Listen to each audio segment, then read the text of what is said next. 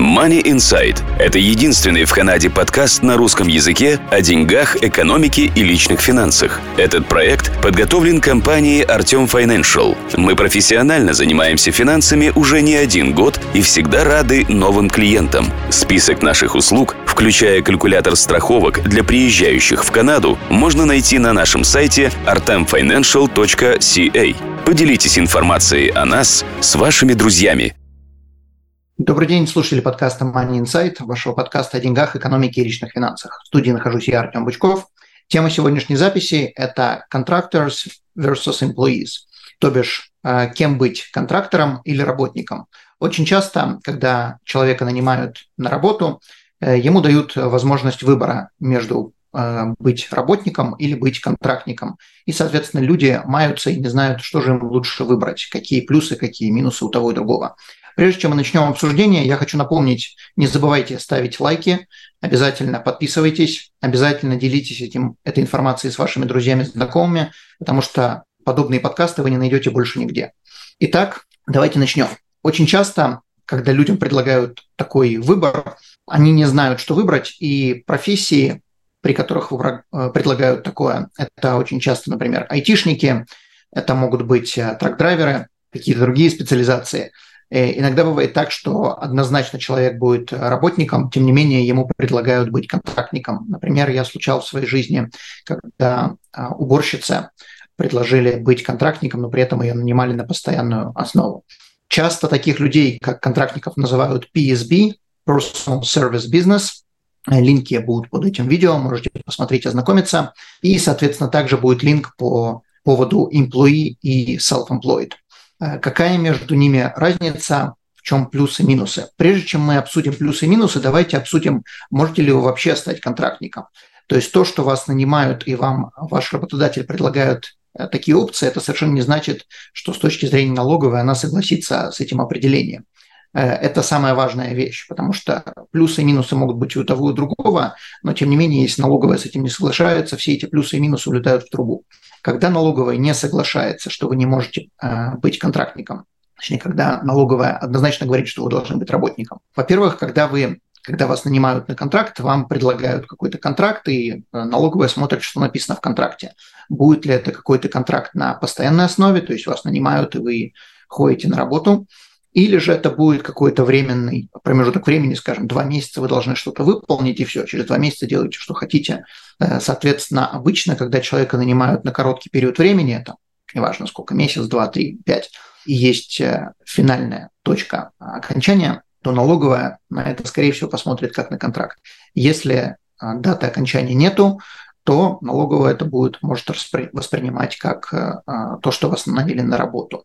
Следующая налоговая смотрит, есть ли у вас какие-то дополнительные контракты, где вы еще работаете, что вы еще делаете, что тоже принимается во внимание. Можете ли вы работать параллельно на этом месте работы и делать что-то еще, делать такую же работу или какую-либо другую, или вообще работать на конкурента. Также э, кто диктует условия работы? Э, ваш работодатель, например, можете ли вы работать из дома, можете ли вы работать из бассейна, или вы обязаны ходить на определенную работу в определенные часы.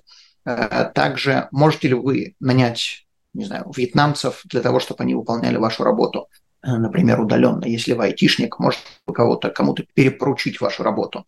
Э, также кто предоставляет оборудование. То есть если вы айтишник, например, кто вам дает компьютер? Работодатель или у вас свой компьютер, вы сами отвечаете за свои офисы, аутлуки, антивирусы и тому подобное. Также налоговая смотрит, есть ли у вас своя страховка, как, например, liability или Errors and Omissions, EMO, то, что называется. Э, предоставляет ли вам работодатель эту страховку или вы сами ее покупаете за свой собственный счет. Э, также, кто несет ответственность за эту работу.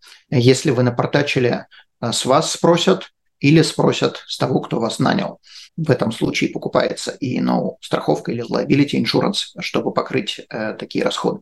Очень много критериев. Я очень надеюсь, что вы будете основываться в выборе а, быть работником или быть контрактником, не только посмотрев это видео, то есть оно вам даст какое-то представление, но тем не менее однозначно в данном вопросе консультируйтесь со специалистами. В большинстве случаев это будет ваш бухгалтер, который вам посоветует, кем вы являетесь, работником или контрактником.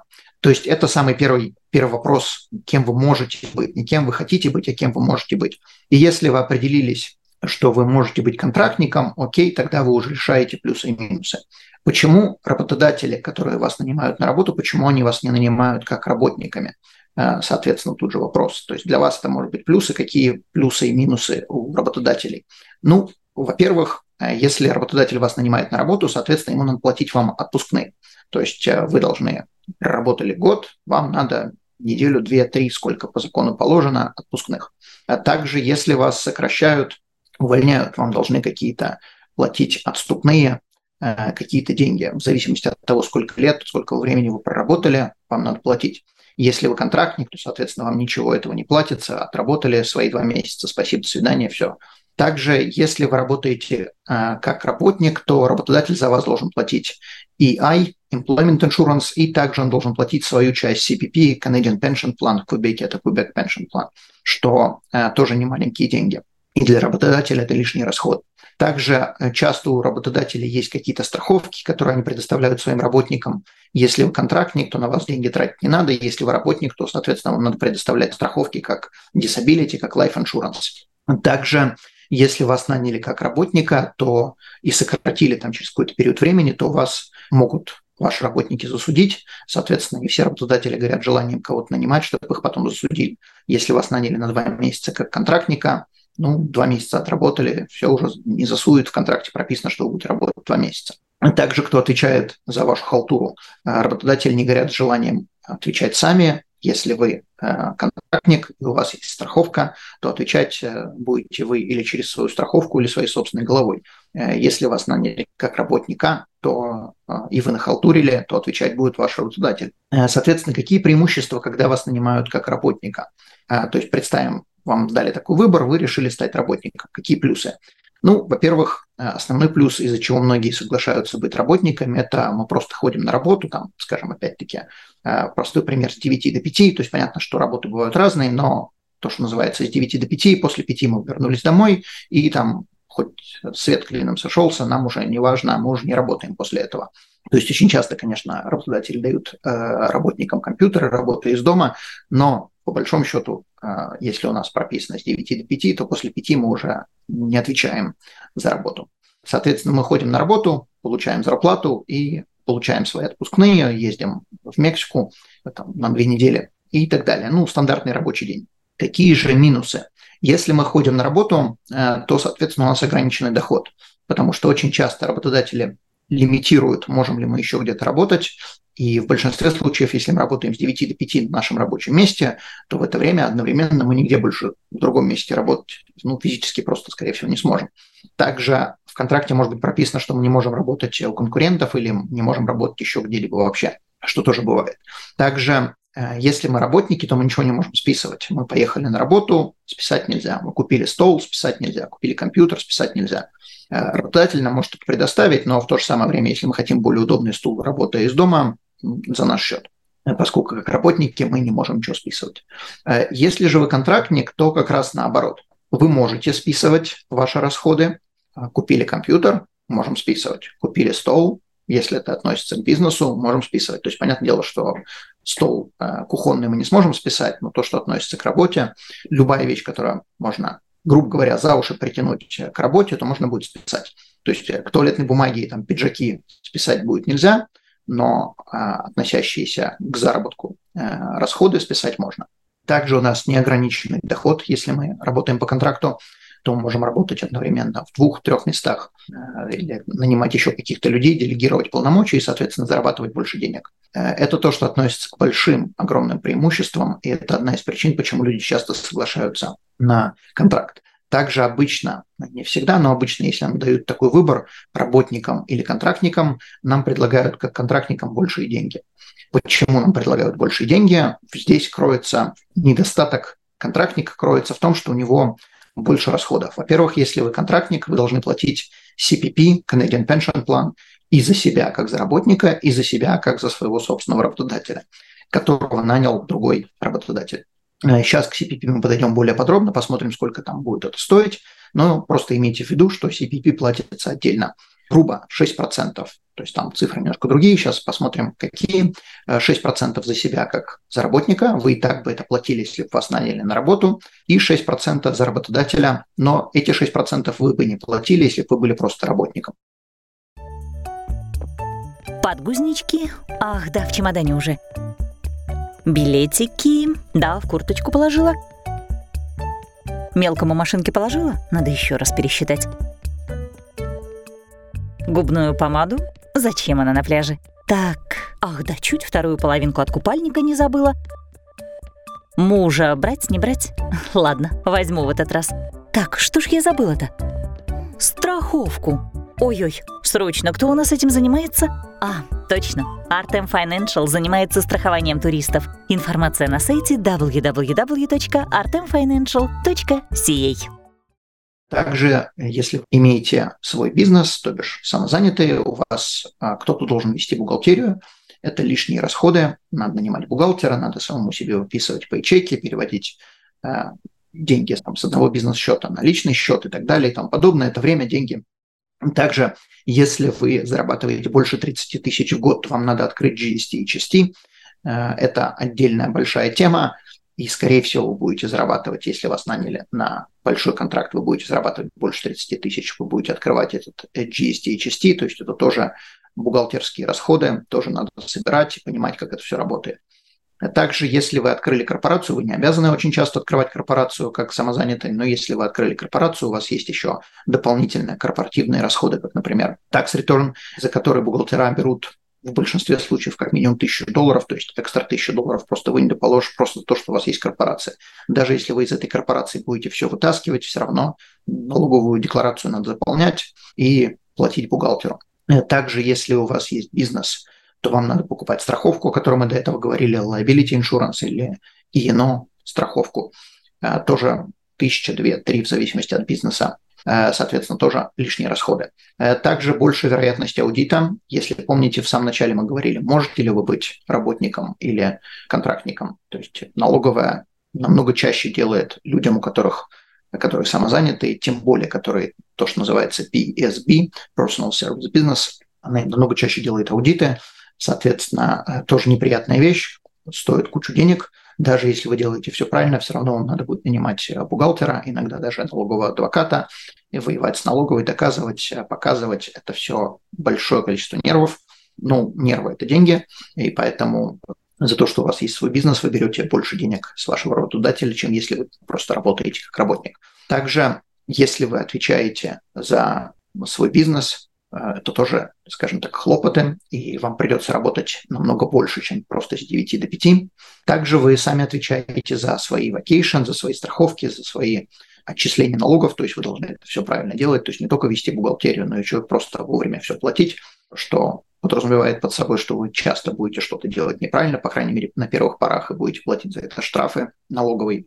Э, соответственно, страховки тоже стоят денег, disability, life insurance, которую вам работодатель предоставил бесплатно. А, соответственно, э, это довольно-таки существенный удар по карману. И если вам предлагают очень грубо, э, это математика, которая э, для каждого бизнеса, для каждого человека будет своя, но просто приблизительно. Если вам дают тысячу долларов как быть работником, например, или меньше, чем 1400 долларов, то есть на 40% меньше, а, быть контрактником, то я бы, скорее всего, пошел бы работником. Если вам предлагают больше, чем 40%, то бишь в моем примере больше, чем 1400 долларов быть контрактником, то, наверное, контрактником быть э, того стоит. Соответственно, сейчас мы подошли к вопросу э, CPP. Сейчас я покажу, как CPP считается. Начиная со следующего года, 2024 года, CPP будет считаться совершенно по-другому, э, поэтому важно это понимать. Если вы работник, с вас берут 5,95 как за работника, и работодатель платит дополнительные 5,95% от вашей зарплаты. На сегодняшний день заканчивается на 66 тысячах 600 долларов 23 год. Э, сколько с вас будут брать? Э, то есть, если вы зарабатываете больше, чем 66 600 долларов, неважно сколько, 70, 80, 200, сколько угодно тысяч, больше 66 тысяч 600 долларов, 66 600, то с вас CPP, а, соответственно, больше не берут. Напоминаю, если вы и работник, и работодатель, то есть самозанятый, то вы как работник платите 5,95, и как работодатель вы платите 5,95, и того вы будете платить 7500, 7508.9, 90 центов. Это сколько вы платите сегодня, 23 год. Начиная с 24 года математика будет немножко другая. Математика будет следующая. На первые 68 500 долларов вы платите 5,95 как работник и 5,95 как работодатель. Итого 7735. Но на этом побор не заканчивается. Это только первая ласточка. Вторая ласточка начинается с дохода 68 500 и заканчивается на доходе 73 200. То есть, соответственно, если вы заработали между, возвращаемся на первую страницу, 68 500 и 73 200 или больше, то на разницу, то бишь 73 200 минус 68 500, с вас государство возьмет еще 4%. Итого получаем 4700, то есть 73 200 минус 68 500, получаем 4700, умножаем на 4% и получаем 188 долларов как работник. Если вы и работник, и работодатель, 188 умножаем на 2, получаем 376. Соответственно, если вы заработали в 2024 году больше 73 200 долларов, то с вас возьмут только на первые 73 200. Все, что выше доход, брать денег не будут. Начиная с 2025 года будет та же самая математика, но там будет Здесь еще не указано 25 года, какая будет сумма. Предположим, там 70 тысяч, не знаю, понятия не имею, но предположим 70 тысяч. Соответственно, что-то будет 79 минус вот эти 70, умножаем на 4, получаем 388. Как работник умножаем на 2, получаем 776 как работник и работодатель. Вот таким образом считается CPP в следующем и последующих годах. Э, соответственно, в последующих годах 5,95 будет увеличен, 5,95 да, на работника и работодателя будет увеличено. Сегодня это 23-24 год 5,95, но в будущем это будет больше. И, соответственно, вот этот вот лимит, на который берут 4%, он тоже будет э, существовать. До сегодняшнего момента брали только на одну сумму, с 2024 года будут брать ступенчато. Я думаю, что на этом можно заканчивать. Большое спасибо, что были с нами. Надеюсь, что информация была полезная. Не забывайте подписываться, ставить лайки и до следующих встреч. Данный подкаст сделан лишь для вашей информации. Компании, инвестиции, страховые продукты и другие материалы, упомянутые в подкасте, упомянуты лишь для ознакомления и не являются рекомендацией к действию. Так как мы не знаем вашей конкретной ситуации, то мы не можем нести ответственность за ваши действия после прослушивания подкаста. Пожалуйста, обращайтесь к специалистам, если вы не уверены, как поступить. Спасибо, что слушаете нас и не забывайте задавать вопросы.